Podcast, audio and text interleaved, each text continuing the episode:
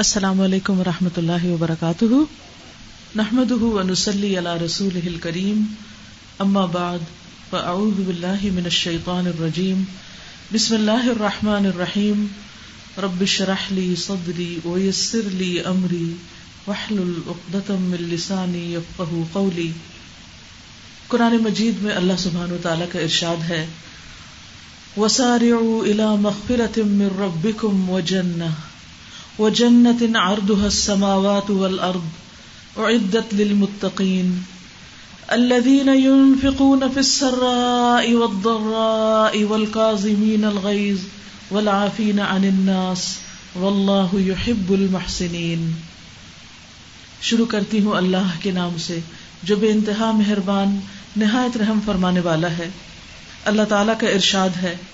اور اپنے رب کی بخشش اور جنت کی طرف لپکو۔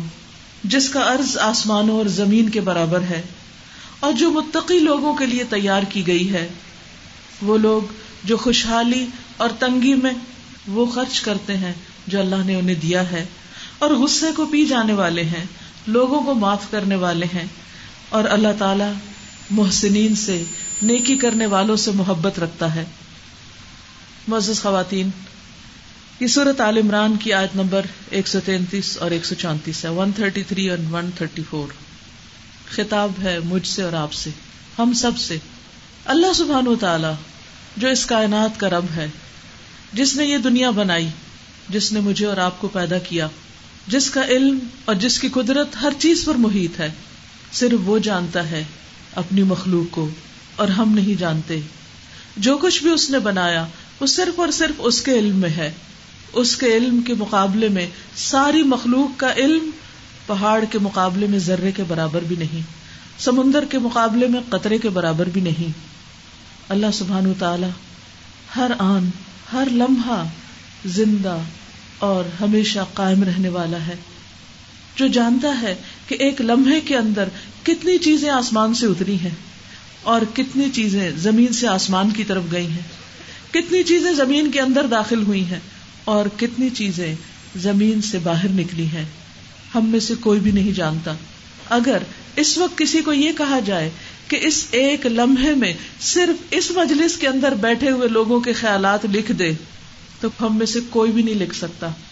کیونکہ ایک لمحے کے اندر کئی خیالات آتے ہیں اور کئی جاتے ہیں۔ ہم میں سے کوئی احاطہ نہیں کر سکتا کہ صرف ان چند گنتی کے لوگوں کے دل کے اندر اس وقت کیا ہے۔ صرف وہ اس کو جان لے۔ اگر ہم اس وقت پوری ٹیم بٹھائیں اور ان کو یہ کام سپرد کرے کہ آپ اس وقت سب سے پوچھ کر کے ان کے دلوں میں کیا کیا خیالات آ رہے ہیں اور ایک لمحے کے اندر کیا کیا سوچا انہوں نے، ان سب کو کمپائل کرنا شروع کریں تو شاید دنوں لگ جائے اور ہم اس سارے علم کو نہیں جان سکتے۔ سوچئے اس پلانٹ کے اوپر کتنی مخلوق ہے۔ کتنے انسان ہیں جن کا شمار کوئی انسان صحیح طور پہ کر نہیں سکتا اس زمین کا کوئی ایک انسان یہ نہیں جانتا کہ اس زمین پر کتنے لوگ پائے جاتے ہیں کیونکہ ہر لمحہ لوگ مر رہے ہیں، لوگ پیدا ہو رہے ہیں۔ کتنی ہی روحیں ایسی ہیں جو اس وقت جب سے میں نے بات شروع کی، اس وقت سے لے کر اب تک انسانوں کے جسموں سے نکل کر اللہ کی طرف جا چکی ہیں۔ کون جانتا ہے کتنے لوگ صرف اتنی سی دیر میں دنیا میں فوت ہو گئے؟ اور ہم میں سے کوئی نہیں جانتا سوائے اللہ رب العالمین کے کہ اس وقت صرف اتنی سی دیر میں کتنی مخلوق پیدا ہو چکی ہے۔ یہ صرف وہی جانتا ہے جس نے پیدا کیا۔ اللہ یا علم من خلق وہ الطیف الخبیر۔ کیا وہ نہ جانے گا جس نے پیدا کیا؟ اور وہ بہت ہی باریک بین اور ہر ہر چیز کی خبر رکھنے والا ہے۔ یہ وہ رب ہے جو عرش عظیم کا مالک ہے۔ وہ عرش عظیم کہ جس کی وسط کا ہم اندازہ ہی نہیں کر سکتے۔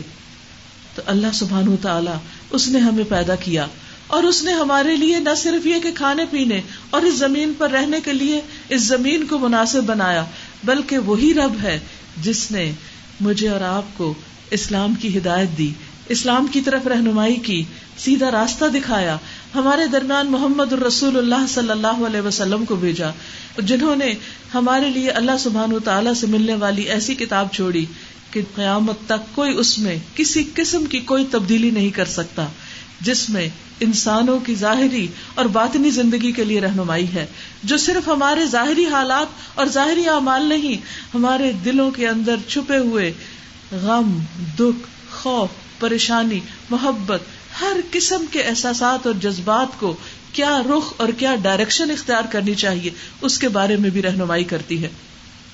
صرف انسان اگر ایک آیت پر ہی غور کرنا شروع کر دے تو اس کی زندگی گزر جائے اور اس کے پہلوؤں کا احاطہ اس کے لیے ممکن نہ ہو۔ وہ رب مجھ سے اور آپ سے سب سے خطاب کر کے فرما رہا ہے۔ وہ سارے اور جلدی کرو اور مقابلے میں چلو اور دوڑو، لپکو، فوراً اٹھو اور چلو۔ کس چیز کی طرف؟ الا مغفرت بخش کی طرف، مغفرت کی طرف، توبہ کی طرف، اللہ سبحان و تعالیٰ سے معافی مانگنے کی طرف۔ مر رب جو تمہارا رب ہے، جس نے تمہیں پیدا کیا، جو تمہیں رسک دیتا ہے، جس نے زندگی دی، اور جو موت کا مالک ہے، جس کی طرف تم واپس پلٹائے جاؤ گے، جو صحت اور بیماری اور قسمتوں کا بنانے والا ہے، ہر چیز اسی کی طرف سے ہے۔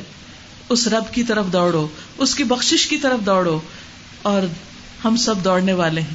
ہمیں جب جس چیز میں کوئی فائدہ نظر آتا ہے، ہم فوراً اس کی طرف لپکتے ہیں اور ایک دوسرے کے مقابلے میں جلدی جانے کی کوشش کرتے ہیں۔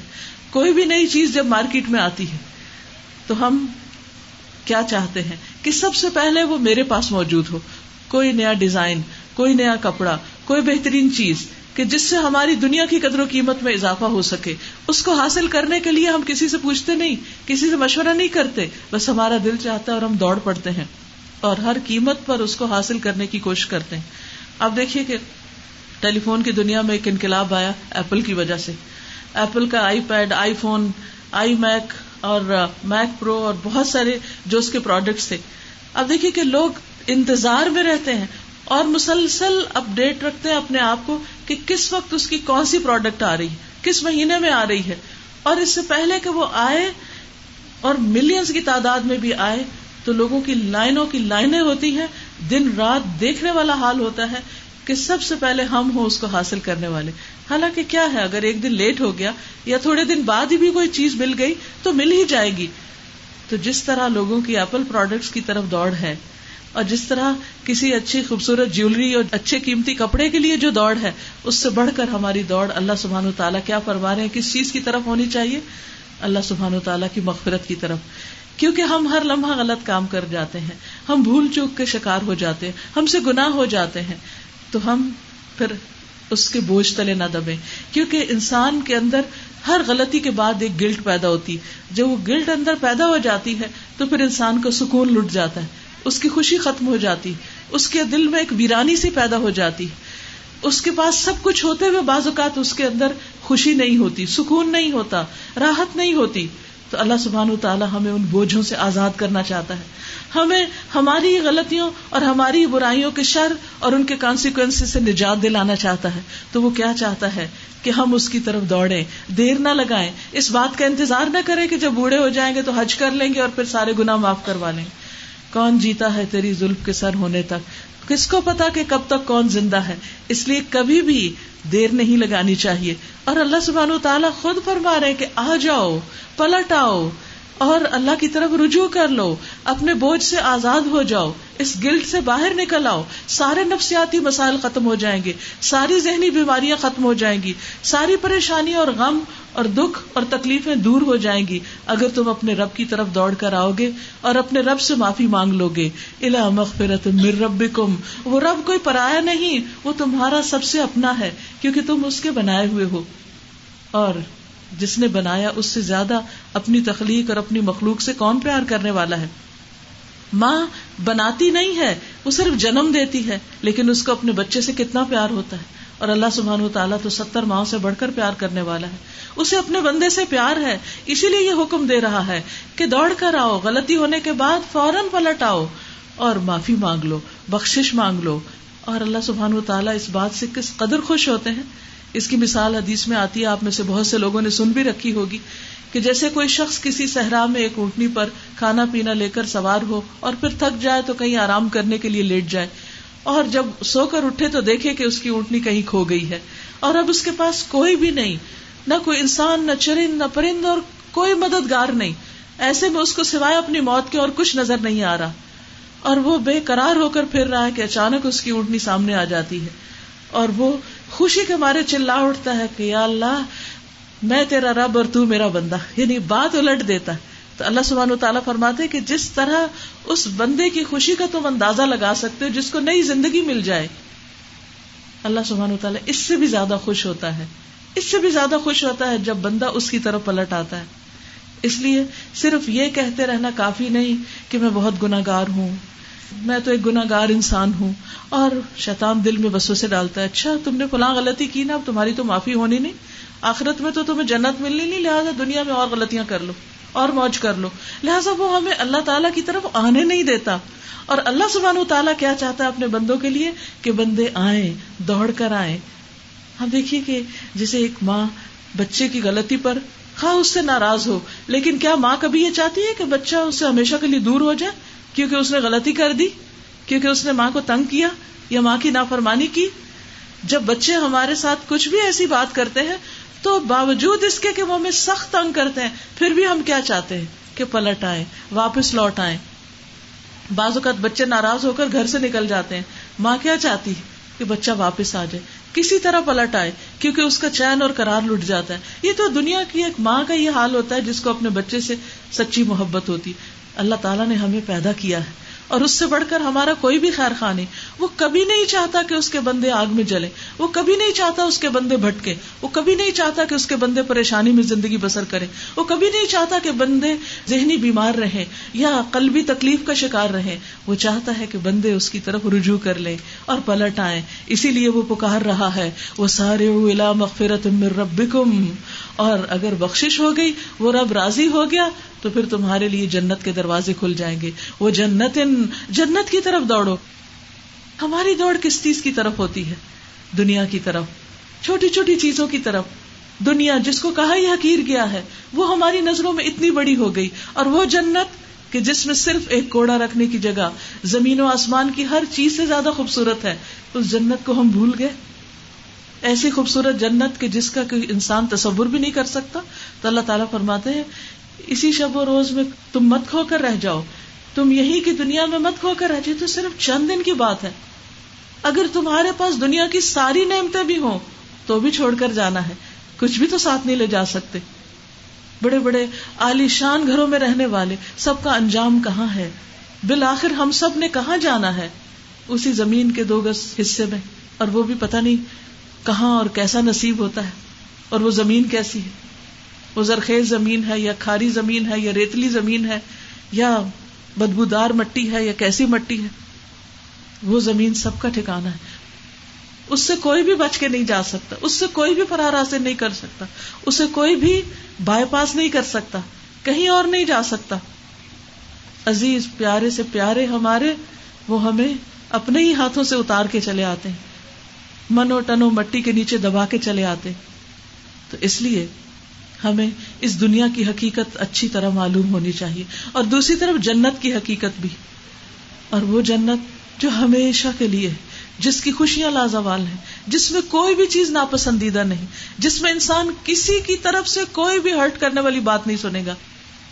اب دیکھیے، دنیا میں انسان کے پاس ساری نعمتیں ہوں، لیکن بعض اوقات کسی کی ایک چھوٹی سی بات اتنی تکلیف دے جاتی ہے کہ نرم سے نرم بستر پر بھی انسان کو چین نہیں آتا۔ اگر شوہر رو گردانی کر لے، شوہر کسی اور عورت کی طرف متوجہ ہو جائے، تو عورت کا کیا حال ہوتا ہے؟ خواہ دنیا بھر کی دولت اس کے قدموں میں ڈھیر کر دی جائے۔ تو ایسے میں دنیا میں انسان کے پاس مکمل راحت اور سکون اور خوشی ہے ہی نہیں، کیونکہ اللہ سبحان تعالیٰ نے اسے دنیا میں نہیں اتارا، اسے جنت میں رکھا ہے۔ دنیا میں جتنی بھی ہم خوشی کی تلاش میں مارے مارے پھرے دوڑتے پھرے کچھ سے کچھ کر لیں ایک چیز جب ہمیں مل جاتی ہے، اس کے بعد اس کا شوق ہی ختم ہو جاتا ہے۔ اس کے بعد ایک اور چیز ایکسپلور کرتے ہیں کہ وہاں سے خوشی ملے۔ جب وہاں سے تھوڑی بہت ہمیں لذت ملتی پھر اس کا مزہ ختم ہو جاتا ہے۔ پھر کسی اور چیز کی طرف دوڑتے تو دنیا کے پیچھے دوڑ دوڑ کر، مشرق سے مغرب تک، امریکہ سے آسٹریلیا تک دوڑ دوڑ کر، ہر طرح کی چیزیں دیکھ کر، آخر میں انسان کے پاس کیا رہ جاتا ہے؟ ہر چیز پھیکی لگنے لگتی ہے۔ کوئی بھی چیز تو ایسی نہیں کہ جس کو انسان انجوائے کر سکے، جس پر انسان خوش ہو سکے۔ ہاں وہ جگہ جنت ہے کہ جہاں بوریت نام کی کوئی چیز نہیں، جہاں کوئی چیز پرانی نہیں ہوگی، جہاں کوئی جوانی بڑھاپے میں نہیں ڈھلے گی، جہاں پر انسان جو چاہے کھائے لیکن اس کو کوئی بدہضمی نہیں ہوگی، جہاں کسی قسم کی ڈائٹنگ کی ضرورت نہیں ہوگی، جہاں انسان کو اپنی ہر من پسند چیز ملے گی۔ دنیا میں آپ دیکھیں، تھوڑی سی نعمتیں زیادہ ہوتی ہیں تو بیماریاں بھی بڑھ جاتی ہیں۔ اور جب بیماریاں بڑھ جاتی ہیں، نعمتوں کے امبار سامنے رکھے ہوتے ہیں، لیکن انسان ان کو چکھ نہیں سکتا۔ ان کو منہ تک نہیں لا سکتا۔ اور اگر کسی وجہ سے لے آئے، تو وہ اس کے لیے عذاب بن جاتی۔ اس کا ہزم کرنا اور اس کے ساتھ زندگی بسر کرنا مشکل ہو اپنے آپ کو انسان اپنے ہی ہاتھوں ہلاکت میں ڈال لیتا ہے۔ لیکن وہاں جنت میں ایسا کوئی بھی مسئلہ نہیں۔ پھر جو کچھ انسان کھاتا ہے، وہ انسان کے جسم سے بدبودار ہو کر نکلتا ہے۔ جنت میں ایسی کوئی تکلیف نہیں، کیونکہ انسان کو اپنی بو سے ازیت ہوتی ہے۔ لیکن وہاں اس قسم کی کوئی ازیت نہ ہوگی۔ کسی بھی قسم کے کوئی مسائل نہ ہوں گے۔ وہاں ایسا نہیں ہوگا کہ نعمتیں پانے کے بعد انسان پریشان رہے اور اس کو نیند نہ آئے۔ وہاں سونے کے لیے گولیاں نہیں کھانی پڑیں گی کہ اس کے بغیر انسان سو نہ سکے۔ وہاں پر انسان کے لیے نہ جسمانی اور نہ انسانی کسی قسم کے کوئی مسائل نہیں۔ یہاں پر آپ دیکھیے کہ بعض اوقات صحت بھی اچھی ہے، گھر بھی اچھا ہے، سب کچھ اچھا ہے، لیکن رشتے دار، دوست، آس پاس کے لوگ، جن کے ساتھ اس کا معاملہ ہے ان کی طرف سے سخت پریشانی رہتی، کبھی کوئی ہرٹ کر جاتا ہے کبھی کوئی۔ اور آپ دیکھیے کہ انسانی نفسیات بھی عجیب ہے بعض اوقات کسی شخص کی لا علمی میں نہ سمجھی میں کی ہوئی بات، جس کا اس کے دل میں خیال بھی نہیں ہوتا کہ وہ ہرٹ کرنے کے لیے کر رہا ہے۔ وہ ایک نارمل روٹین میں کوئی بات کر رہا اور ہمارے دل کو لگ جاتی۔ اور بار بار وہ چیز ایک کانٹے کی طرح چبن پیدا کرتی رہتی اور ایک تکلیف کا سبب بن جاتی۔ جنت ایسی جگہ ہے جہاں کسی قسم کا کوئی رنج اور کوئی غم نہ ہوگا۔ اور پھر اللہ تعالیٰ فرماتے ہیں کہ لا یبغون عنہا حولا، جہاں سے وہ ہلنا بھی نہ چاہیں گے ٹلنا بھی نہ چاہیں گے، کہیں اور جانا بھی نہ چاہیں گے۔ لوگ عام طور پر یہ کہتے ہیں کہ اچھا پھر وہاں بور نہیں ہو جائیں گے، صرف رہنا ہی رہنا ہوگا۔ ہاں دنیا میں تو کوئی بور نہیں ہوتا۔ دنیا میں ہمیں تکلیفوں کے باوجود ہم میں سے کوئی مرنا نہیں چاہتا۔ لیکن وہاں پر جب خوشیاں ہی خوشیاں ہوں اور ہر روز خوشی کا ایک نیا رنگ ہو، تو پھر کیا ہی کہنے؟ کہ جن خوشیوں کی کوئی انتہا ہی نہیں۔ اور پھر یہاں اللہ سبحان و تعالیٰ خاص طور پر جو ڈسکرپشن بتا رہے ہیں، وہ کیا ہے؟ وہ جنت ارد السماوات والارض ایک ایک بندے کے پاس اتنی بڑی جگہ کہ جیسے آسمان اور زمین کے برابر۔ اس دنیا میں کوئی ایک شخص بھی ایسا ہے کہ جو یہ کہے کہ یہ پورا ملک میرا ہے، یا یہ زمین میری ہے، یا کسی کے پاس اتنی کیپیسٹی ہے کہ ایک صرف ایک شہری خرید لے نہیں۔ اور اگر خرید سکتا بھی ہو تو بیچنے والے کہاں ہے اس کو؟ کہ کوئی اپنی پراپرٹیز اس کے لیے چھوڑ دے اور وہ کہ اچھا تم سب کچھ خرید لو۔ لیکن جنت جس کی طرف اللہ تعالیٰ بلا رہے ہیں، وہ ارد حسماوات ولر بہترین جگہ، وسیع ترین جگہ۔ جتنا انسان کا دل چاہے، جہاں تک چاہے، جو کچھ چاہے، جب چاہے، وہ سب اس کے لیے ہے۔ لیکن کس کے لیے تیار کی گئی ہے؟ اور عدت للمتقین اللہ سے ڈرنے والوں کے لیے تیار کی گئی ہے تقوا والوں کے لیے تیار کی گئی ہے۔ جن کے اندر خدا کا خوف ہے۔ کیونکہ خدا کا خوف ایسی چیز ہے کہ جو انسان کی زبان سے غلط بات نکلنے سے اس کو روکتا ہے۔ غلط بات نہیں کرنے دیتا۔ جو انسان کے اندر ایسا ڈر پیدا کر دیتا ہے اللہ تعالیٰ کا کہ وہ انسان اپنے ہاتھ سے کسی کو تکلیف نہیں دیتا۔ انسان کسی طرح کسی کو پھر دھوکا نہیں دیتا۔ کیونکہ اس کو پتا ہے کہ میرا رب ہر جگہ مجھے دیکھ رہا ہے۔ میں کہیں پر بھی ہوں۔ میں گھر میں ہوں۔ میں گھر کے ڈرائنگ روم میں ہوں یا کچن میں ہوں۔ میں مہمانوں کے ساتھ ہوں۔ یا میں اپنے سروینٹس کے ساتھ ہوں، میں گاڑی میں بیٹھی ہوں یا میں کسی شاپ پر ہوں، میں اپنے ملک میں ہوں یا کسی اور ملک میں ہوں؟ میں کسی سمندر میں ہوں یا پہاڑ پر ہوں یا کسی زمین کے اندر کے حصے میں ہوں؟ میرا رب ہر جگہ مجھے دیکھ رہا ہے، ہر جگہ۔ کسی نے ایک واقعہ بیان کیا کہ ایک شخص کے چار شاگرد تھے۔ تو ایک شاگرد جو تھا وہ استاد کا بہت چہیتا تھا۔ تو جو باقی تین تھے، ان کو بہت حسد تھا کہ یہ استاد جو ہے، یہ ہر وقت اس چوتھے کو زیادہ اہمیت دیتا ہے۔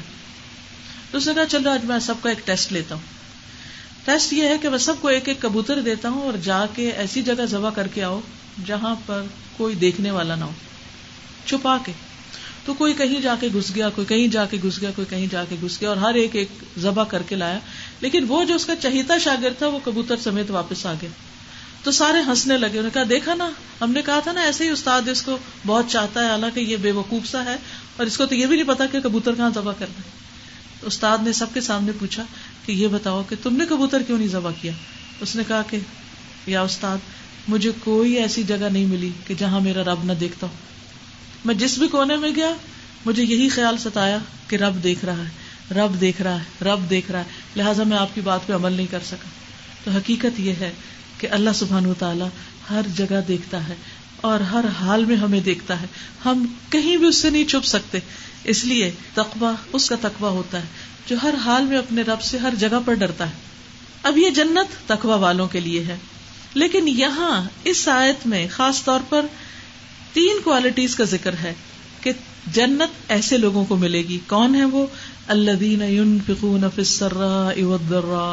وہ لوگ جو خوشی اور تنگی ہر حال میں اللہ کے راستے میں خرچ کرتے ہیں۔ ہر حال میں۔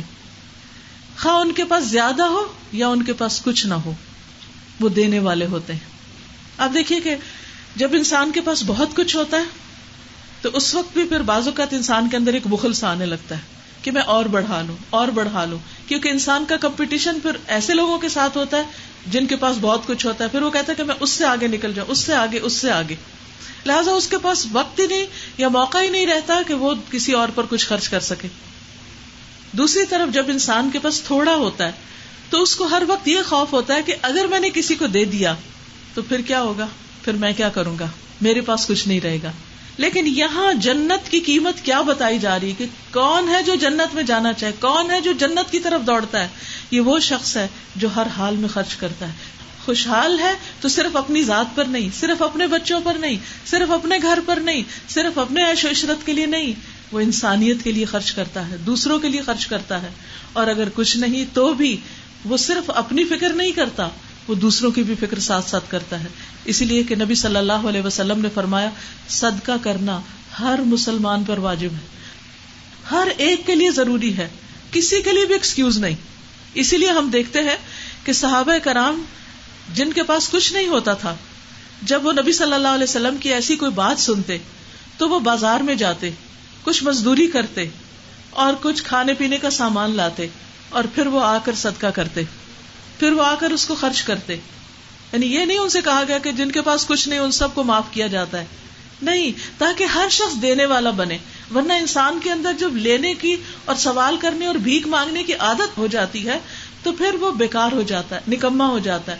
وہ صرف ریسیونگ اینڈ پہ رہ جاتا ہے کہ مجھے بس ملنا چاہیے اور جن کے پاس ہوتا ہے بازو کا ان سے اس کو عداوت ہو جاتی کہ ان کے پاس کیوں اور میرے پاس کیوں نہیں اور ان کو تو چاہیے کہ یہ مجھے دیتے رہے اسی لیے آپ دیکھیں کہ بازو کا رشتے داروں کے اندر بہت لڑائیاں رہتی ہیں کیونکہ جن کے پاس کم ہوتا ہے وہ ہمیشہ توقع رکھتے ہیں کہ جن کے پاس زیادہ ہے وہ ان کے اوپر خرچ کرتے ہی چلے جائیں لیکن ہمارا دین ہمیں کیا سکھاتا ہے کہ جن کے پاس زیادہ ہے انہیں بھی خرچ کرنا ہے اور جن کے پاس کم ہے ان کو بھی کرنا ہے اگر جنت میں جانا چاہتے ہو تو سب کو صدقہ کرنا ہوگا۔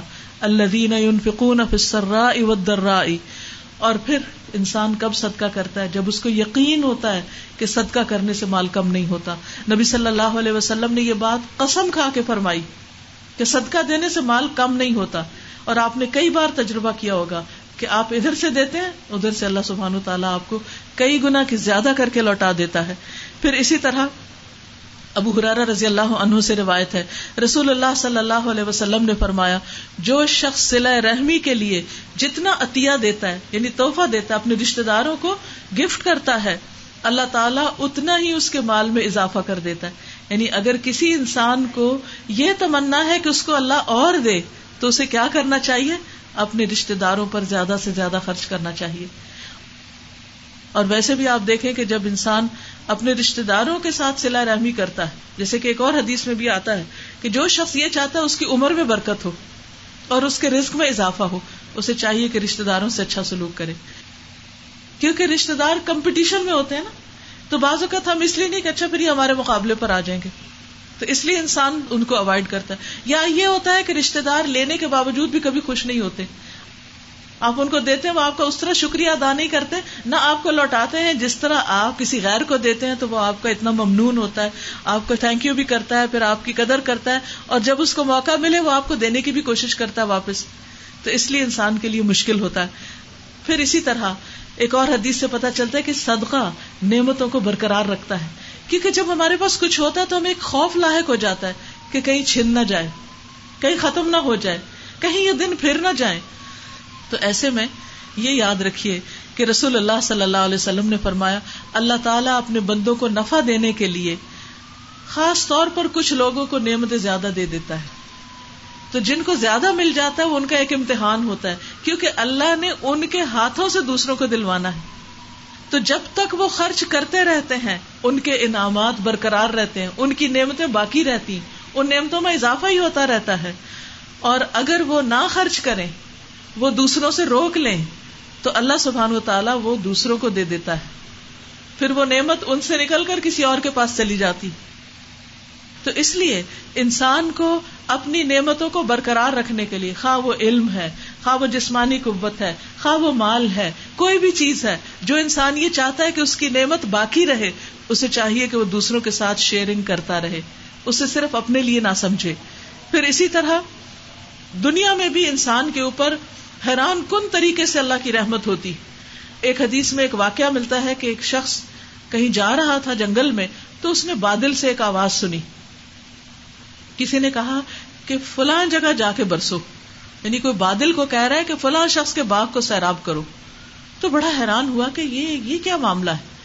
تو اسے بڑا تجسس ہوا کہ یہ شخص ہے کون کہ جس کے لیے اس نے آواز سنی ہے۔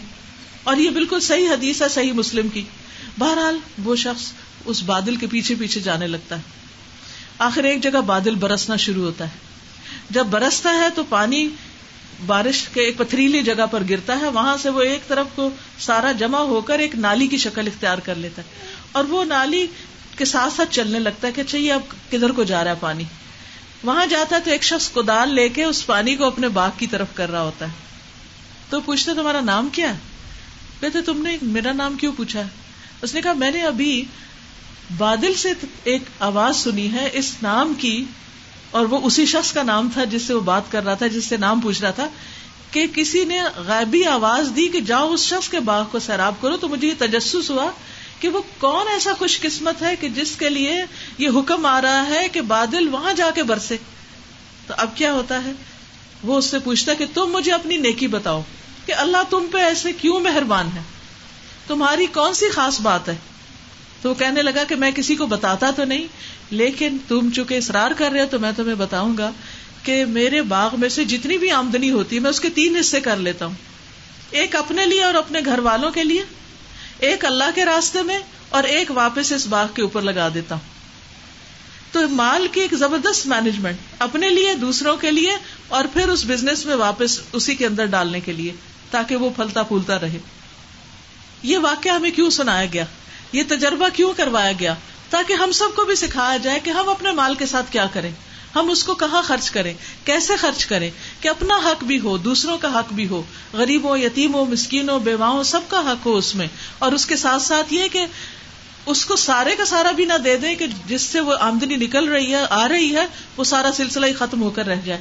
نہیں، اس کو بھی بڑھایا جائے، کام میں بھی لگایا جائے اور اس کے ساتھ ساتھ دوسروں کو بھی اس سے فائدہ پہنچایا جائے اور اپنی ذات کو بھی فائدہ دیا جائے۔ ہمارے یہاں بعض اوقات کیا ہوتا ہے کہ کچھ لوگ سارا اپنے اوپر کر لیتے ہیں۔ کچھ لوگ جب غریبوں کو دینے لگتے ہیں تو خود بالکل کنگال ہو جاتے سارا غریبوں کو دے دیتے اپنے گھر والوں کو بھی نہیں دیتے۔ اور کچھ لوگ جو ہے ایک انڈسٹری کے بعد ایک لگاتے چلے جاتے ہیں، نہ گھر والوں کو دیتے ہیں، نہ غریبوں کو دیتے ہیں۔ تو اس سے کیا ہوتا ہے؟ بے تعدالی ہو جاتی۔ ادھر گھر والے ناراض، ادھر رشتے دار ناراض، ادھر اپنی جان ہلاکت میں کہ دن رات کام ہی کیے چلے جا رہے ہیں اور اور کچھ نہیں ہو پا رہا۔ تو ایسے میں انسان کو جتنی بھی زندگی ملی ہے، اس میں خود بھی اپنے آپ کو بھی راحت پہنچائے، دوسروں کو بھی خوش کرے، ان کی دعائیں لے، اور اس کے ساتھ ساتھ جو اللہ نے اس کو اسکل دی ہے، ہنر دیا ہے، اس کو آگے بھی بڑھائے تاکہ لوگوں کو مزید فائدہ پہنچے۔ پھر اسی طرح آپ دیکھیے کہ صدقہ انسان کے نفس کو بھی پاک کرتا ہے۔ یعنی انسان کے اندر جو بوز یا حسد یا کینا یا دل کی گھٹن یا تنگی یا دل کی سختی، تو ان تمام چیزوں کا تزکیہ کرتا ہے۔ کیونکہ زکوٰۃ کا لفظ ہے، اس کا مطلب دو معنی ہوتے ہیں۔ ایک معنی ہوتا ہے پاک کرنا اور ایک معنی ہوتا ہے بڑھانا۔ تو صدقہ دینے سے یا زکات دینے سے انسان کا مال بڑھتا بھی ہے اور انسان کام کرتے وقت اگر اس کے اندر کوئی کمی بیشی ہو گئی تو اس کو صاف بھی کر دیتا ہے۔ یعنی کلین منی اس کے پاس رہ جاتی ہے اور کمائی کے اندر جو ایسی چیزیں آ گئی کہ جو انوانٹیڈ تھی وہ ساری کی ساری نکل جاتی ہیں اور صاف ہو جاتا ہے۔ پھر اسی طرح رسول اللہ صلی اللہ علیہ وسلم نے یہ بھی فرمایا، اللہ سبحان تعالیٰ سے روایت کرتے ہیں، حدیث قدسی ہے کہ ابن آدم، اے ابن آدم، انفق یونفا کلائی تم خرچ کرو، تم پر خرچ کیا جائے گا۔ اسی طرح ایک مرتبہ نبی صلی اللہ علیہ وسلم نے فرمایا، بلال، خرچ کیا کرو اور عرش والے کی جانب سے مفلسی سے نہ ڈرا کرو۔ تم دو گے تو ایسا نہیں ہوگا کہ اللہ تعالیٰ تمہیں نہیں دے گا۔ وقتی طور پر انسان کو ہوتا ہے کہ پتہ نہیں پھر میرا کیا بنے گا، لیکن اللہ سبحان و تعالیٰ اس سے کئی گنا زیادہ لوٹاتا ہے۔ حضرت عمر رضی اللہ تعالیٰ عنہ کہتے ہیں کہ مجھے بتایا گیا کہ اعمال آپس میں فخر کرتے ہیں۔ یعنی جو جو کچھ ہم کرتے ہیں نا، جیسے نماز پڑھی، روزہ رکھا، صدقہ خیرات کیا، تو نماز کہتی ہے کہ میرا جو کرنے والا ہے نا، وہ بہت اچھی نماز پڑھتا ہے۔ تو روزہ کہتا ہے کہ نہیں، وہ بڑا روزے دار ہے۔ اور صدقہ کہتا ہے کہ میں تم سب سے افضل ہوں۔ یعنی باقی نیکیاں تو بندے کی اپنی ذات کے لیے ہوتی ہے نا۔ مثلا روزہ رکھا کسی نے تو خود اس کو فائدہ پہنچا۔ نماز پڑھی کوئی تو خود اس کو فائدہ پہنچا۔ لیکن جب انسان صدقہ کرتا ہے، خون پسینے کی کمائی سے جب مال خرچ کرتا ہے، تو اس سے دوسروں کو فائدہ پہنچتا ہے۔ ایک اسمائل کسی کو دیتا ہے، یہ بھی صدقہ ہے، اس سے بھی فائدہ پہنچتا ہے۔ کوئی اچھی بات کسی کے ساتھ شیئر کرتا ہے، اس سے دوسروں کو فائدہ پہنچتا ہے۔ تو صدقہ جو ہے، وہ کہتا ہے کہ میں تم سب سے آگے ہوں، تم سب سے زیادہ بہترین ہوں۔ پھر اسی طرح ابو حرار رضی اللہ عنہ سے روایت ہے۔ انہوں نے نبی صلی اللہ علیہ وسلم کو یہ فرماتے ہوئے سنا کہ بکیل اور خرچ کرنے والے شخص کی مثال دو لوگوں کی طرح ہے، جن کے جسم پر لوہے کے کرتے ہوں جسے وہ جو جنگ میں لوگ لباس پہنتے تھے زرا وغیرہ۔ تو وہ دو کرتے دونوں نے پہنے ہوئے یعنی اوپر سے لے کے نیچے تک۔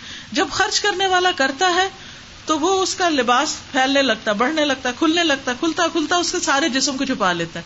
یعنی اس کے سارے ایپ چھپ جاتے ہیں، اس کو زینت بخشتا ہے۔ حتیٰ کہ اس کے پاؤں کا نشان بھی مٹ جاتا ہے۔ لیکن بکیل جب خرچ کرنے کا ارادہ کرتا ہے، تو وہ اس کے جو ہلکے ہوتے ہیں، وہ سکڑنے لگتے ہیں ٹائٹ ہونے لگتے ہیں۔ جیسے آپ نے دیکھا ہوگا بلند جرسی جو ہوتی ہے کچھ کو دھوئے تو وہ کھل جاتی اور کچھ کو دھوتے تو وہ شرنک ہو جاتی تو بکیل کشادہ کرنے کی کوشش کرتا ہے لیکن وہ اس کا کھلتا نہیں۔ تو وہ اس کے اندر اور تنگی پیدا کرتا ہے۔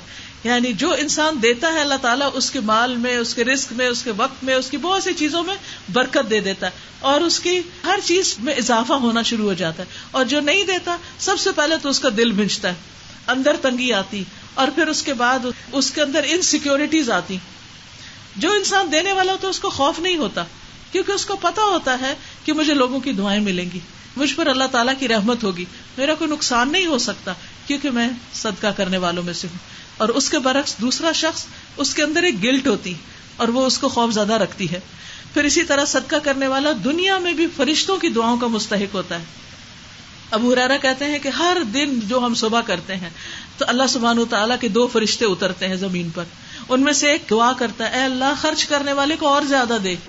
اور دوسرا کہتا ہے اللہ روک کے رکھنے والے کے مال کو ضائع کر دے۔ جو روک رہا ہے اس کو ضائع کر دے اور جو دینے والا ہے اس کے مال کو اور زیادہ بڑھا دے۔ پھر اسی طرح نبی صلی اللہ علیہ وسلم نے فرمایا، جب مسلمان صدقے کے لیے نکلتا ہے تو وہ ستر شیطانوں کے جبڑے توڑ کے صدقہ کرتا ہے۔ یعنی ستر شیطانوں کو ہراتا ہے، کیونکہ آسان نہیں ہوتا۔ ایک رکاوٹ، دوسری رکاوٹ، ایک فکر، دوسری فکر۔ حتیٰ کہ انسان ڈسائڈ کر کے بعض اوقات الگ بھی کر لیتا ہے تو شیطان آ کے اس کو بہکاتا ہے وہ انسان واپس اپنے مال میں دوبارہ شامل کر لے۔ یعنی نیت کرنے کے باوجود ایک وقت میں انسان موٹیویٹ ہوتا ہے، ایک شخص کی ضرورت سمجھ آتی ہے۔ انسان اپنی آخرت کے لیے اور خاص طور پر اس جنت کے لیے۔ آپ دیکھیے دنیا میں اگر کوئی پرائم لینڈ آپ نے خریدنی ہو، کوئی بہترین پراپرٹی خریدنی ہو، تو اس میں آپ کو چھوٹی چھوٹی ساری اپنے پیسے جمع کر کے ساری انویسٹمنٹ سب کچھ۔ مجھے یاد ہے کہ ہمارے ایک جاننے والے تھے، انہوں نے مکہ میں گھر خریدنا تھا۔ وہ جو بنے تھے نا بلڈنگ سامنے۔ Marwah Tower, Zamzam Tower. تو ان کو یہ تھا کہ چلے ہم نے ادھر انویسٹ کیا ہوا، ادھر ادھر۔ تو ایک ہم اللہ کے گھر کے پاس جگہ لے لیتے ہیں اور وہاں پر ہم بار بار تاکہ جا کے سکون سے رہ سکیں۔ اچھا تو اب یہ جب انہوں نے گھر دیکھ لیا، تو اب اس کے بعد ظاہر ہے کہ ملینز میں اس کی پرائز تھی۔ چھوٹا سا گھر تھا لیکن بہت ہی مہنگا۔ اب انہوں نے کیا کیا؟ انہوں نے اپنی کچھ لینڈ بیچی۔ جو خاتون تھی، ان کا شوق سب سے زیادہ تھا۔ انہوں نے کہا کہ میں تو اپنی ساری جیولری دے رہی ہوں، مجھے تو یہ گھر چاہیے، مجھے جیولری نہیں چاہیے۔ انہوں نے اپنی جیولری دی۔ اسی طرح کر کرا کے انہوں نے گھر لے لیا۔ تو نیت اور ارادے کی بات ہے، شوق کی بات ہے، اور اس کے ساتھ کیا؟ کہ اپنی دوسری دنیا کی چیزیں کچھ ختم کرنی پڑتی، تاکہ وہاں جگہ۔ اب آپ دیکھیں، جو کچھ دنیا میں ہمارے پاس ہے، ہم چاہتے ہیں جنت میں کوئی حصہ مل جائے ہمیں۔ وہاں کچھ خرید لیں، کیا کرنا پڑے گا؟ یہاں کی جو انویسٹمنٹ ہیں یا جو پراپرٹیز بنائی ہوئی ہیں، ان میں سے کچھ دے کر وہاں ملے گا۔ یہ نہیں ہو سکتا کہ یہاں بھی رکھے اور وہاں بھی۔ یہاں ٹھیک ہے رکھے اپنی ضرورت کا، لیکن کچھ حصہ وہاں کے لیے بھی۔ کیونکہ یہاں تو تھوڑے دن رہنا ہے اور وہاں ہمیشہ رہنا ہے۔ عقل مند وہ ہے جو پائیدار سودے کرنے والا ہو، جو ہمیشہ کا فائدہ دیکھنے والا ہو، جو لانگ ٹرم پلاننگ کرنے والا ہو، جو اپنے اینڈ کو دیکھنے والا ہو کہ کہاں زیادہ بہتر ہے۔ آپ دیکھیے، اگر آپ خود بھی کمپیرزن کریں، ایک طرف جنت ہے جو ہمیشہ کی زندگی ہے اور ایک طرف یہ دنیا ہے۔ دنیا کی زندگی اگر ہم ہزار سال بھی جیے تو اس جینے میں کیا لطف ہے؟ پچاس سال کے بعد ہی انسان کے اوپر ایسی بیماریاں اٹیک کر دیتی ہیں۔ بلکہ اب تو جو لائف کوالٹی ہے اور بھی کم ہوگی۔ یگسٹرس کو آپ دیکھیں، کسی کی کمر میں درد ہے، کسی کو کوئی تکلیف ہے، کسی کو کوئی تکلیف ہے۔ کیسی کیسی انہونی قسم کی بیماریاں آ گئی جس میں ذہنی بیماریاں، جذباتی، روحانی، ہر قسم کی بیماریاں موجود ہیں۔ اگر ہمارے پاس سب کچھ بھی ہو تو یہ بیماریاں ہمیں زندگی سے لطف اندوز نہیں ہونے دیتی۔ کہاں دوسری طرف جنت؟ کہ جہاں صرف خوشیاں ہی خوشیاں ہیں۔ تو عقل مند کیا چاہے گا؟ کہاں انویسٹ کروں؟ کہاں لگاؤں؟ کس جگہ زیادہ کروں؟ تو عقل مند وہی ہے جو اللہ کے ہاں اللہ کا قرب پانے کے لیے، وہاں گھر بنانے کے لیے اور اللہ سبحان و تعالیٰ کے قریب ترین اور رسول اللہ صلی اللہ علیہ وسلم کے قریب ترین ہونے کے لیے، مقرب بننے کے لیے انویسٹمنٹ کرے۔ رسول اللہ صلی اللہ علیہ وسلم نے فرمایا، اللہ تعالیٰ فرماتا ہے، میرا بندہ جن جن باتوں سے میرا قرب حاصل کرتا ہے، ان میں کوئی عبادت مجھے اس سے زیادہ محبوب نہیں جو میں نے اس پر فرض کی۔ یعنی سب سے زیادہ فرض ادا کر کے، جیسے نماز، روزہ، حج زکات ادا کر کے انسان اللہ کے قریب ہوتا ہے۔ اور میرا بندہ فرض ادا کرنے کے بعد نفل ادا کر کے مجھ سے اتنا قریب ہو جاتا ہے کہ میں اسے محبت کرنے لگتا ہوں۔ یعنی فرض کی ادائیگی کے بعد نوافل کی کثرت خواہ وہ نماز میں ہو خواہ وہ عمرے کی شکل میں ہو، حج کے بعد خواہ وہ زکوٰۃ کے بعد، نفلی صدقات کی شکل میں ہو۔ جب انسان نفل ادا کرنے لگتا ہے تو اللہ کا پیارا بن جاتا ہے۔ اس سے بڑی سعادت کسی کے لیے کیا ہو سکتی کہ وہ اللہ کا محبوب بن جائے؟ دنیا میں لوگوں کی محبتیں حاصل کرنے کے لیے انسان کیا کیا کرتا ہے؟ اگر ہمارے دل کو یہ چاہت لگ جائے کہ ہم اللہ کے پیارے بن جائیں اور اللہ ہم سے محبت کرنے لگے تو کوئی مہنگا سودا نہیں۔ اللہ سبحان تعالیٰ نے راستہ بتا دیا ہے کہ کیا کرنا ہے۔ اور دوسری طرف ولکا الغیز اپنا غصہ پی جانے والے۔ صدقہ تو دینا ہے اور غصہ پینا ہے۔ کچھ چیزیں دینے والی اور کچھ روکنے والی۔ بعض اوقات صدقہ کرنا آسان ہوتا ہے۔ انسان دے دیتا اچھا یہ بھی دے دیتا ہوں یہ بھی دے دیتا ہوں اللہ تعالیٰ کے پاس کئی گنا واپس زیادہ کر کے ملے گا۔ لیکن کیا مشکل ہو جاتا ہے اس کے لیے؟ اپنے غصے کو روکنا۔ ولکا الغیز اب یہ غصے کو روکنا بہت مشکل کام ہے۔ اکثر لوگ کہتے ہیں ہمیں غصہ بہت آتا ہے۔ کوئی علاج بتائے، کوئی وظیفہ بتائیں یا ان کے گھر والوں میں سے کسی کو بہت غصہ آتا ہے۔ ایک تو صدقے سے وہ غصہ وغیرہ دور ہوتا ہے اور دوسرا یہ کہ انسان کو اللہ تعالیٰ نے بتا دیا کہ اسے کنٹرول کرنا پڑے گا۔ اس کے اوپر بند باندھنا پڑے گا۔ جب دل کے اندر ایک آگ بھڑک اٹھے تو اس کو بجھانا پڑے گا۔ وہ صدقہ ویسے بھی آگ بجھاتا ہے۔ تو انسان کے لیے اگر جنت میں گھر چاہیے تو غصہ کنٹرول کرنا پڑے گا۔ غصہ وقتی طور پر انسان کو کیا کر دیتا ہے؟ انسان کی عقل کو کھا جاتا سب کو پتا ہے نا کہ غصہ عقل کو کھا جاتا ہے۔ تو جس انسان کی عقل ہی نہیں رہی، پاگل ہو گیا جو، پھر اس کا کیا کہنا؟ وہ کتنا بھی بظاہر عقل مند بنے، لیکن وہ جب غصہ کر بیٹھتا ہے تو اپنی عزت کھو بیٹھتا ہے۔ دوسروں کے دلوں میں اس کا مقام گر جاتا ہے۔ اس کے بعد وہ سو دفعہ سوری کرے۔ آپ دیکھیں، بعض لوگ غصہ کرتے ہیں، اس کے بعد پھر سوری کرنے لگتے ہیں۔ تو لوگ ان کی سوری بھی قبول نہیں کرتے۔ وہ کہتے تم نے تو کام بنا لیا، ہر تھوڑے دن کے بعد تم سوری کرنے لگ جاتی۔ تو حقیقت یہ ہے کہ انسان کو جنت میں داخلے کے لیے کچھ بھی کرنا پڑے تو وہ کر گزرے۔ اور اسی میں سے ایک کیا ہے کہ غصہ کنٹرول کرے۔ اور نبی صلی اللہ علیہ وسلم نے فرمایا کہ کسی انسان نے کوئی گھونٹ اس سے زیادہ بہتر نہیں پیا جو وہ غصے کا گھونٹ پی لیتا ہے۔ یعنی بہت سی چیزیں ہم پینے کے شوقین ہیں پیتے ہیں، لیکن سب سے بہترین گونڈ جو اللہ کے نزدیک ہے، وہ غصے کا ہے جو انسان باہر لانے کے بجائے واپس اپنے اندر کر لیتا ہے۔ مشکل ضرور ہے، ناممکن نہیں۔ اور اس کے لیے تو بالکل مشکل نہیں، جس نے جنت کمانی ہو۔ آپ دیکھیے کہ جیسے انسان جب بزنس کرتا ہے تو وہ کیا کہتا ہے کسٹمر از آلویز رائٹ بعض اوقات کسٹمر اتنی بڑی بڑی باتیں کر جاتے لیکن کامیاب بزنس مین کیا کرتا ہے؟ وہ باہر بھڑک اٹھتا ہے جواباً، وہ نہیں بھڑکتا، وہ سب کچھ پی جاتا ہے۔ کس لیے؟ اس لیے کہ اس کی نظر اس وقت پروفٹ پہ ہے کہ جو اس کو وہاں سے ملنے والا ہے۔ اس لیے بہت ضروری ہے کہ ہم اپنے پروفٹ پہ نظر رکھے اور غصے کو پی جائیں۔ اور تیسری چیز کیا فرمائی؟ ولافین اناس لوگوں کو معاف کر دینے والے۔ یعنی اگر کوئی غصہ کرے ان پر کوئی ان سے بری بات کر دے، کوئی ان کو تکلیف دے جائے، کوئی ان کا نقصان کر جائے، کوئی ان کے ساتھ زیادتی کر جائے، تو وہ اس کو دل پر نہیں لیتے۔ تکلیف ہوتی ہے لیکن وہ اس کو بلا دیتے ہیں، اس کو معاف کر دیتے ہیں۔ بہت مشکل کام ہے، لیکن ناممکن نہیں۔ جو ارادہ کر لے، اس کے لیے اللہ سبحان و تعالیٰ آسانی فرما دیتے ہیں۔ اللہ تعالیٰ سے دعا ہے کہ اللہ تعالیٰ ہمارے لیے آسان کر دے۔ یاد رکھیے، جب ہم کسی کو معاف کرتے ہیں، تو ہمارے اپنے دل کا بوجھ اٹھتا ہے۔ اور اس سے زیادہ اللہ سبحان و تعالیٰ ہمیں معاف کر دیتے حضرت ابو بکر صدیق رضی اللہ تعالیٰ عنہ کی زندگی میں ایک بہت بڑی مشکل کا سامنا کرنا پڑا کہ ان کی پیاری بیٹی حضرت عائشہ رضی اللہ تعالیٰ عنہ پر ایک بہت بڑا الزام لگا دیا گیا تھا اور بہت ہی غلط الزام تھا۔ اور الزام لگانے والے دو تین لوگ تھے۔ باقی مسلمان ان کے ساتھ شامل نہیں ہوئے۔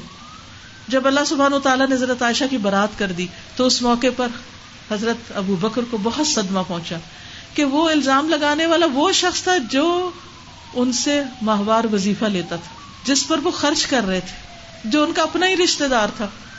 تب قدرتی طور پر ریئیکشن کیا ہونا تھا غصے میں، کہ میں اب اس کو مزہ چکھاتا ہوں، میں اس کو اب آئندہ نہیں کچھ دوں گا، تاکہ اس کو سمجھ آئے۔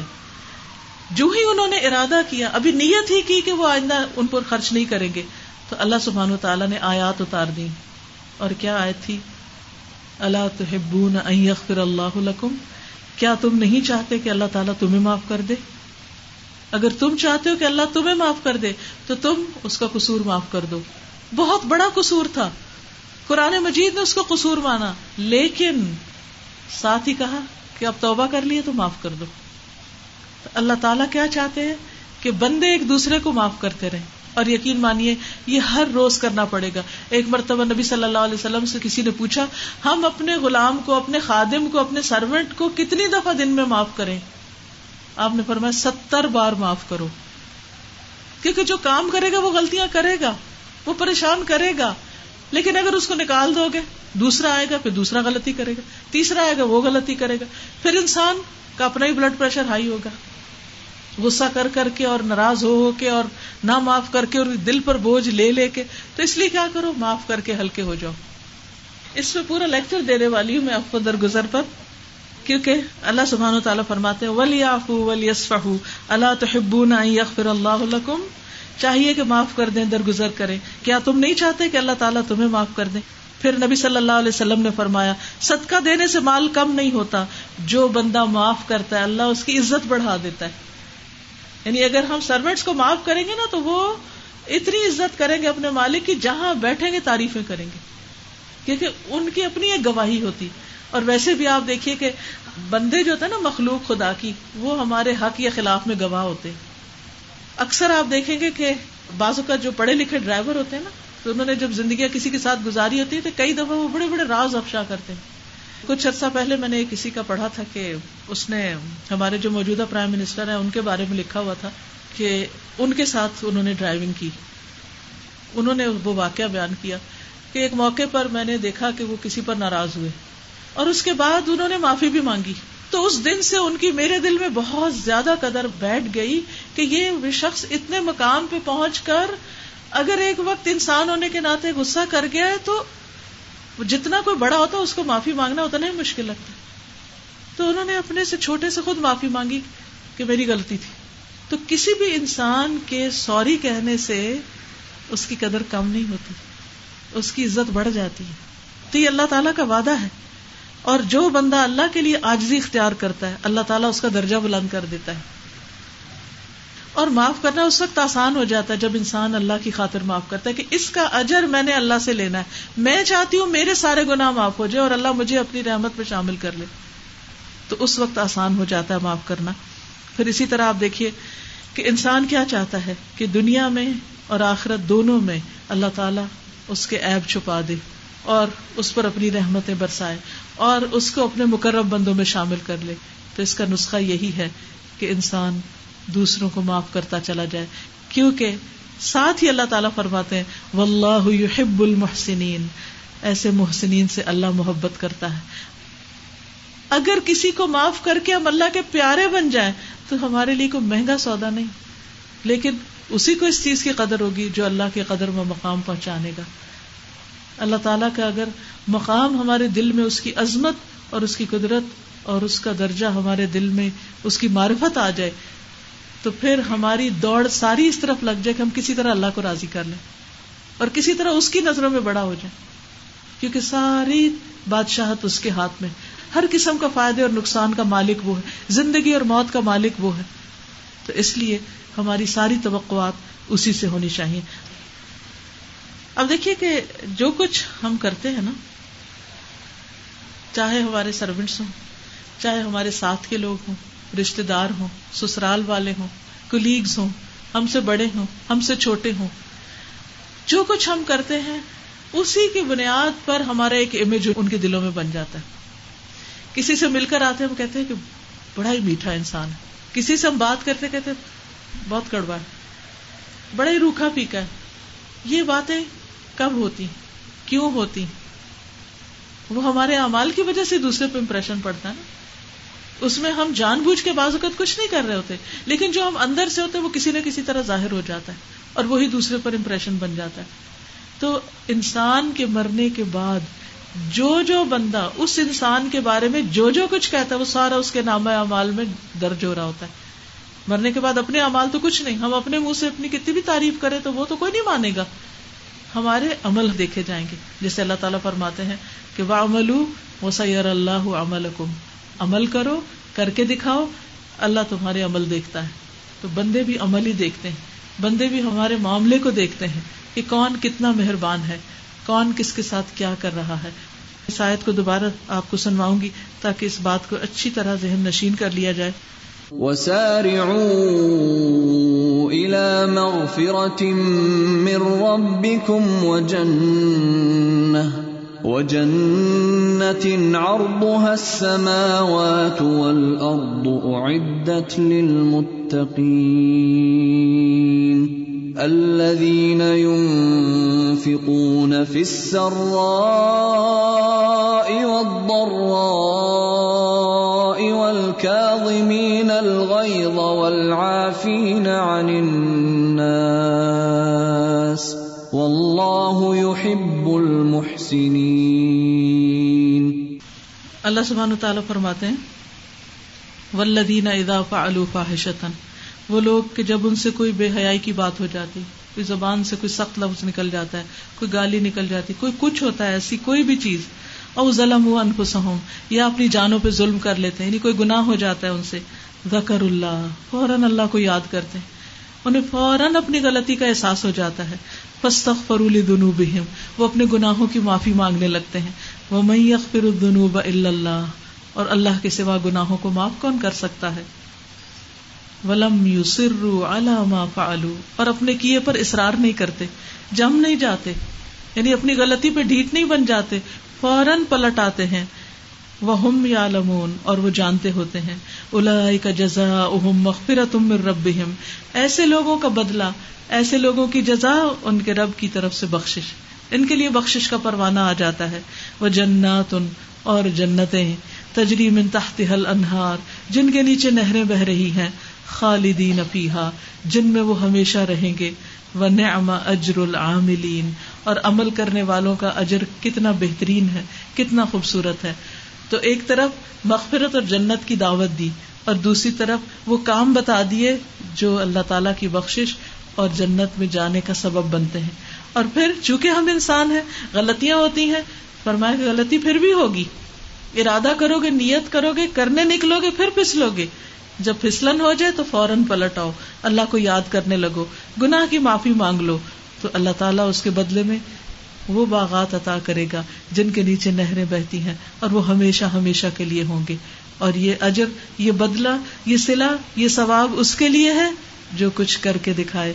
تو اللہ تعالیٰ سے دعا ہے کہ وہ ہمیں عمل کی توفیق عطا فرمائے۔ وہ داوانا الحمد للہ رب العالمین۔ ایسا ہے کہ یہ کتاب میں اپنے ساتھ لائی ہوں۔ جس سے میں نے کچھ احادیث آپ کو سنائی ہے حسن اخلاق کتاب ہے، اوروں کے لیے بھی موجود ہے میرے خیال یہاں پر۔ ہر گھر میں یہ کتاب ہونی چاہیے تاکہ ہمارا اخلاق اچھا ہو جائے، کیونکہ ہمیں پتا ہوتی ہیں باتیں، لیکن ریمائنڈر چاہیے ہوتا ہے۔ اور پھر ہم اپنے بچوں کے ساتھ بھی شیئر کر سکتے ہیں، دوسروں کو گفٹ بھی کر سکتے ہیں، کیونکہ سب سے بھاری نیکی قیامت کے دن میزان کے اندر انسان کا اچھا اخلاق ہوگا۔ اور اچھے اخلاق کی وجہ سے انسان روزے دار اور بہت زیادہ تحجد گزار اور نمازی لوگوں کے مقام کو پہنچ جاتا ہے۔ یعنی ایک شخص ہوتا ہے جس کی عبادت فرض کے درجے میں ہی ہوتی ہے۔ بہت زیادہ روزے نہیں رکھ سکتا، بہت تحجد نہیں پڑھ سکتا۔ لیکن لوگوں سے معاملہ بڑا اچھا کرتا ہے۔ تو ایسا شخص اجر اور ثواب میں کہیں آگے بڑھ جاتا ہے۔ تو اس لیے یہ تمام یہ جو ٹاپکس اس کے اندر دیے گئے ہیں کہ کیا کیا چیزیں اخلاق میں آتی ہیں، ہمیں کس کس طرح اپنے آپ کو سنوارنا ہے۔ تو اگر آپ روزانہ ایک حدیث یا ایک پیج بھی پڑھ لیں اور اس پر عمل کی نیت کر لیں، تو ان شاء اللہ تعالیٰ آپ کو فائدہ ہوگا۔ دعا کر لیتے تھوڑا سبحان اللہ والحمد للہ ولا الہ الا اللہ واللہ اکبر۔ ولا حول ولا قوة الا باللہ العلی العظیم۔ اللہم صلی علی محمد وعلى آل محمد۔ کما صلی تعلی ابراہیم وعلى آل ابراہیم انک حمید مجید۔ اللہم بارک علی محمد وعلى آل محمد۔ کما بارکت علی ابراہیم وعلى آل ابراہیم انک حمید مجید یا حی یا قیوم برحمتک نستغیث لا الہ الا اللہ وحدہ لا شریک له. له الملک وله الحمد، وهو على كل شيء قدیر لا حول ولا قوة الا بالله. لا الہ الا اللہ لا نعبد الا اياه له النعمة وله الفضل وله الثناء الحسن الحسن. لا الہ الا اللہ، مخلصین له الدین ولو کرہ الكافرون لا الہ الا انت، سبحانک انی کنت من الظالمین. سبحان اللہ والحمد للہ ولا الہ الا اللہ، واللہ اکبر. ولا حول ولا قوة الا باللہ العلی العظیم. یا رب العالمین، یا ارحم الراحمین.